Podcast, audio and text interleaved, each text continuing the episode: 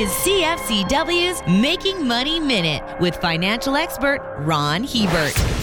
Buying companies that pay dividends is one of the safest ways to invest, but how you do it depends on your age. If you're a young investor, it's a good idea to opt for shares that have smaller but regularly increasing dividends. This should provide a good mixture of income and growth that is biased towards the latter. This kind of company pays out lower dividends because it is investing more back into its own business. For retirees looking for more cash flow up front, a good alternative is companies that can pay higher dividends because they're mature and aren't investing a lot back into their own business. For more information, listen to our Making Money show hosted by Ron Hebert and Gord Whitehead at letsmakemoney.ca or cfcw.com.